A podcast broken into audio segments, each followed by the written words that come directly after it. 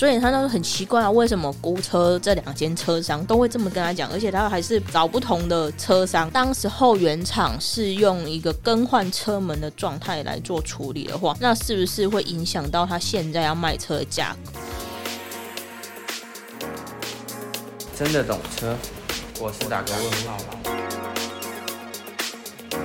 有车要卖，找估好车汽车竞标平台竞价，可以降低你的卖车交易成本，而且随时可以申请竞标，良性的竞价，多家合作伙伴给你更具市场共识的行情。嗨，大家好，我是车业市场派 Ellen。听说你要卖车，找估好车汽车竞标平台最快。我们这集呢是一个真的懂车好朋友来信，喂，真的懂车吗？我有遇到问题。好啦，这一集其实就是为了解答我们这位朋友所录的。OK，这一个状况是这样子的，他其实他们家有一台车，他就想卖嘛。最初呢，他就呃请了两两家车商来估价。那这车商哎看一看之后，这两间车商哦好有默契哦，就跟他说：“你这个有一个车门啊，我都找不到那个原厂序号的贴纸。”这个可能是是重大事故车诶，所以我我可能跟你原本报的这个价格啊，可能要跟你扣个五万块左右，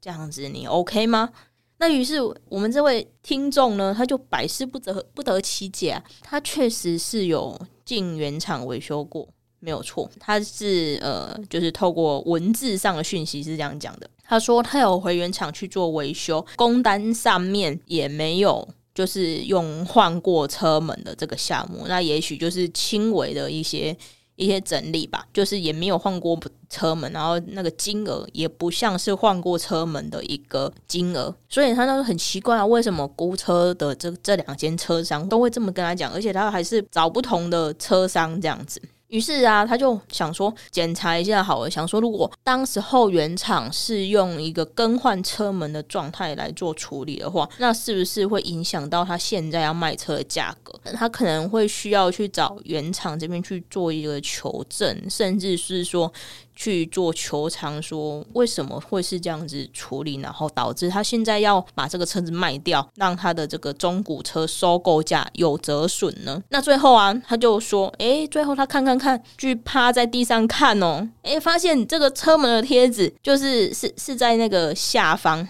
贴纸是要趴下去看看得到，原来是他误会原厂了。那他的心得就是说，跟我们分享这个故事。诶、有时候我们也是心心有戚戚焉，有时候会听到这个客人他去做估车，然后听到一些诶讲得很严重啊，然后会很紧张，觉得诶、不知道该怎么办，或者说诶、我我这个车怎么会发生这种事情等等，会有一大堆担心就开始出现。那其实他就会觉得，是不是二手车商都不太老实？在电话上报一个价格，那你现场看，哎、你就看到人家贴纸不见，就说人家换过车门是重大事故车，是不是借此这种话术，然后让他的那个收购价格低一点？那他觉得说，哎、那会不会车商收购回去之后，又变成所谓哎、正常无事故车？哎、我可能只是换个板件，换个车门，然后用这样子的方式卖给下一个消费者呢？他就对。这个车商跟这一次的那个估车经验真的非常非常差。他来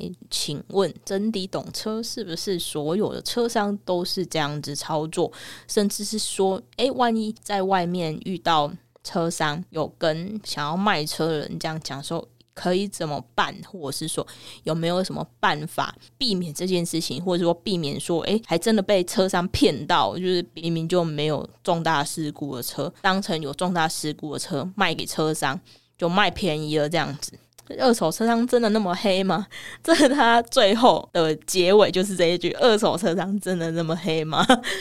那听我们节目那么久的听众一定知道啊，我们在之前呃就有讲过一些话术啊，跟用一些误导的方式来跟消费者做买卖销售，其实是非常不好的。大家大可放心，跟估好车配合的这个中古车商伙伴们呢，这些中古车商绝对不会去用这样子的话术去跟这个要卖车。或者是去跟车主做随便做一个砍价的动作。我们的竞价模式呢，一定是先有了车源资讯之后，然后会跟车主逐一确认车况之后，才会去做一个报价区间，绝对不会说诶，先去报一个很高的价格给你，那什么也不不说清楚的，事后见面了，价格都差不多了，然后再用一个大刀的方式去做砍价，这个是非常非常不上道的行为。就此这件事情啊，我就想要跟大家分享。关于贴纸这件事情。其实不是每一台车都有贴纸，但也不能用它是国产车还是用进口车来区分，这个是要看车厂而定。这张贴纸到底是有什么内容呢？这张贴纸其实就是。就会有所谓的车身号码，就是会有英文，会有数字，然后一大串十十多码吧。就是这个贴纸内的内容大概就是这样。然后它是有时候会用点阵的方式啊，有的会可能用银色的啊，做法都不太一样。那这张贴纸都会是属长条形，然后它都在每一个车门，就四个车门，然后那个在那个后尾门这些地方都会有这个贴纸。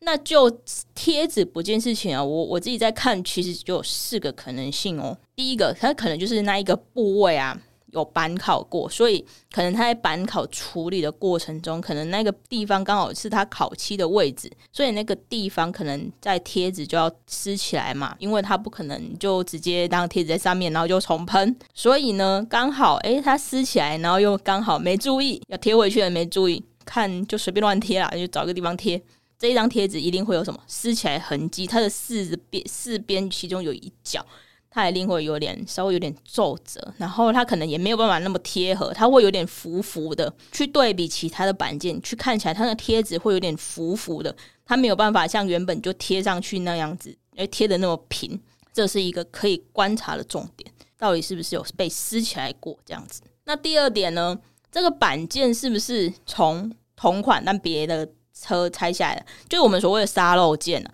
但其实这个在原厂比较不可能去发生，通常都会发生在外厂，因为你在原厂，它通常就是要你直接换一片新的嘛，所以它没有必要去帮你找一个沙漏件，所以这个通常都会在外厂。这一片钣金呢，你可能是找沙漏件，然后买回来整理，然后贴纸啊也是有被处理过，所以那个贴纸可能才会不见，甚至是说这一片本身就没有贴纸，所谓的就是副厂件。副厂的车门等等的，这就是可能换板件的一个动作。但我印象中有有一个国产车厂，好像就是你即便换板件了，他还是会帮你的贴纸就是撕起来重贴，就还复原回去，会主动帮客人复原贴纸。但我真的忘记是哪一间了，应该是国产车了，但我但我忘记是哪一间。那再来呢？第四点，诶，这贴纸会不见，就可能就是去洗车，人家用那种高压的那种水柱或风枪啊，去把你的贴纸给弄掉。车子到底是不是原版件这件事情，其实没有办法靠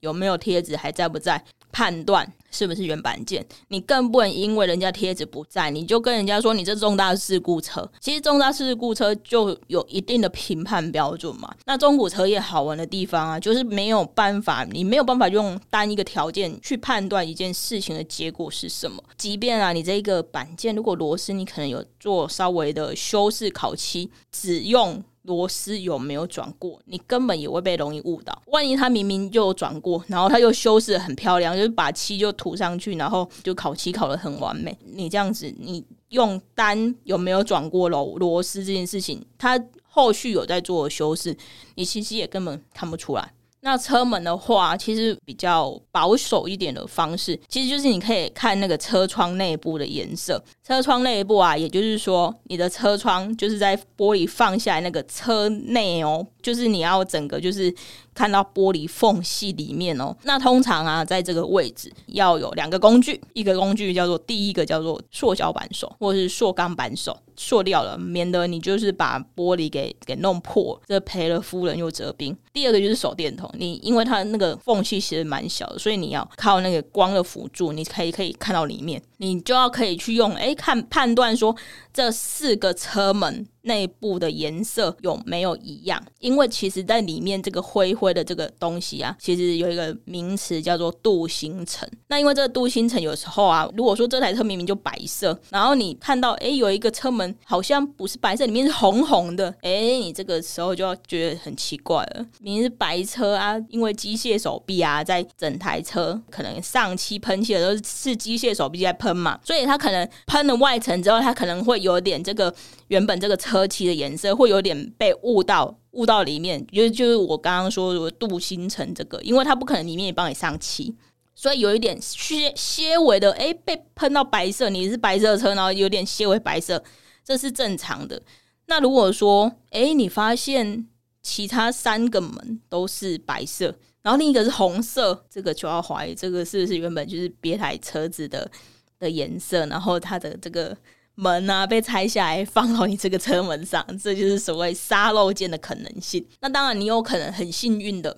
你找到了一样是白色的车，可是你去看那个镀锌层的位置，也就是说车门内侧你去吃到这个漆的位置，诶，有平均度跟一些。高度啊，厚度，哎，好像都跟其他车门有差。这其实判别你就有一点点经验哦，就是你看到吃到色漆的程度、厚度啊，用这个东西去判断说这四个车门有没有一样。这个就是你去判别这一块门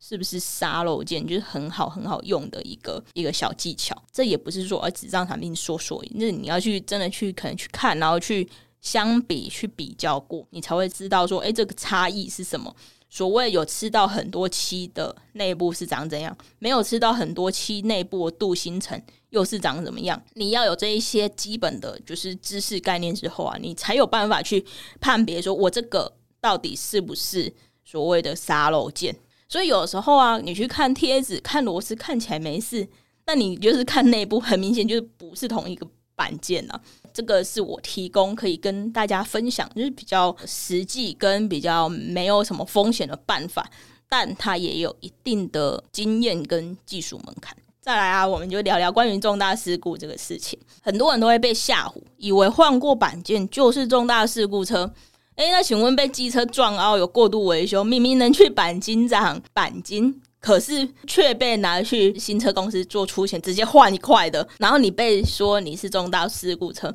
你是车主，你是气死吧？你会气死吧？那其实以重大事故车啊认证单位来说，就我以我可能市面上比较常见的跟大家。会比较常遇到认证单位，其实他们可能每一间都有一点点落差，就是可能都会多少有落差。不过我我自己的判别一个方式，对我来说，这个车子撞的严不严重，就会是以前轮跟后轮中轮胎中心轴线的这个距离为主，因为你前轮跟后轮都有一个中心轴线嘛。轴线嘛，那中心轴线这个这个距离呢？你如果是在这个这两个轴线的内部有撞撞到里面去，诶，那可能就会比较严重一点。可是你如果是在中心轴线外，我倒是觉得还好。那其实，在重大事故车的认证里，车子怎么认证？认证单位他们的判定。可能也差不多是用这样的方式。那为什么会说是中心轴线呢？假设说，好，我们用前面来说，你如果可能前面中心轴线下去，你如果撞下去，诶，你可能会撞到些什么？呃，内部的。键尾啊，或者是说水箱支架啊，甚至是大梁前端都有可能受伤，这是属于内部的部分哦。那你外部你都已经那么里面了，代表会伤到什么？引擎盖、叶子板，这一定会受伤。那车屁股的话，可能就是备胎室跟后箱尾板都受伤了，也代表你的后门可能也被换掉了。有一个碰撞下去，诶，你。会产生的结果是什么？我们用结果去回推，说你的严重程度到哪里，然后严重程度到哪里，就有关于它是不是属重大事故车的这一个判别定义。那有时候我们自己去定义的重大事故，跟认证单位跟车商的定义可能都不一样了。那其实车商去定义重大事故这件事情，说白话，大多车商也都是会用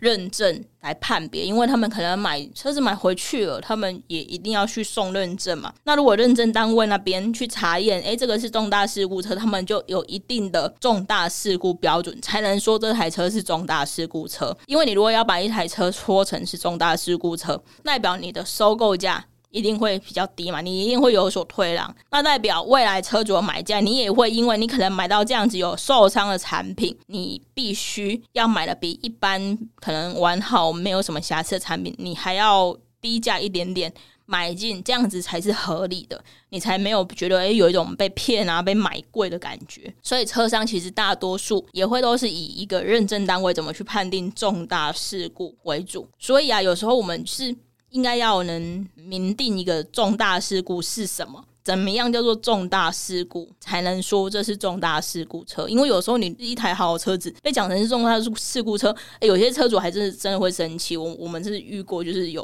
合作伙伴，他可能实际去应对到客人，那可能在经验上面不熟悉的时候误判了，客人就真的很生气，客人真的会会会翻脸。那有时候我觉得车子在行驶在路上这样东奔西走，台湾道路有时候可能比较小一点点。所以，嗯，换板件这件事情有时候难免嘛，毕竟大家也知道嘛，就是呃，爱出险的这个文化。我自己在看，就是。整个，除非整个车侧，比如说整个车的右右侧或整个车的左侧，整个板件都换掉，我才会怀疑说这个车子是不是有整个做一个侧面的全部擦撞，撞成这样子，我就会去想说会不会是比较严重的撞击，才会是整个侧面的板件都换掉。那如果只是单换一个门或是一个叶子板，我都觉得这可能只是一个局部的碰撞造成的，然后也有可能是因为前车主过度维修造成的。那毕竟后手的人都没有办法通灵，没有办法去知道说，诶，前面前面的状况是怎么样发生的，所以我们只能用一个比较中庸的方式去判断说，是不是整个侧撞，还是是单点的撞击？那撞击的程度有没有很深？那如果没有很深，我倒是觉得是还好。可是如果很深进去的话，它可能有相对的有一些车子上面有一些机构件，或是有一些其他的零部件，它一定会受损，一定会受伤。所以这就是我们去判断，诶，它到底是有没有撞击的很严重的一个一个标准。那至少我自己是用这样子去判断。那换一片门，一个叶子板，三五年车，我我都觉得是正常的。那有时候其实也不需要去用，觉得诶，我我有一个小小东西坏掉，然后我就想要换新的心态，觉得这样可以换新的很好，然后很划算，然后你就做这个决定，变成走向一个过度维修的状态，然后让你之后呢，你可能有机会在卖车的时候，会被收购的车商也好，或者是未来接手的车主也好，有一个脑补去想象说，诶，当时候你可能是发生什么样意外，他让他们有这种机会可以去。胡思乱想，可以去想这件事情。我是不鼓励，呃，有一点小擦撞就去换。那当然，我们也要知道说，诶，怎样的擦撞，怎样的撞击，我们可以去做怎样处理。对，可能后续你的维修成本也好，或者是说你的车子的折旧。折损成本是比较低的，然后又可以把就是车子给给复原到原本的状态。我觉得这个是大家可以去慢慢在网络上做功课啊，或者是说有任何问题啊，其实也都可以私讯真的懂车 IG。那我有空的话都可以回复你们问题。那如果在时间允许，能够回答的范围内，诶，也许可以就是做一集疑问的内容，然后帮你们解答。今天就这样啦，欢迎到 YouTube 或 Apple Podcast 留言跟我分享曾经在中古车领域遇到的小故事。喜欢的朋友们，帮我到 Apple Podcast 留言加按五颗星，真的懂车。我们下集见。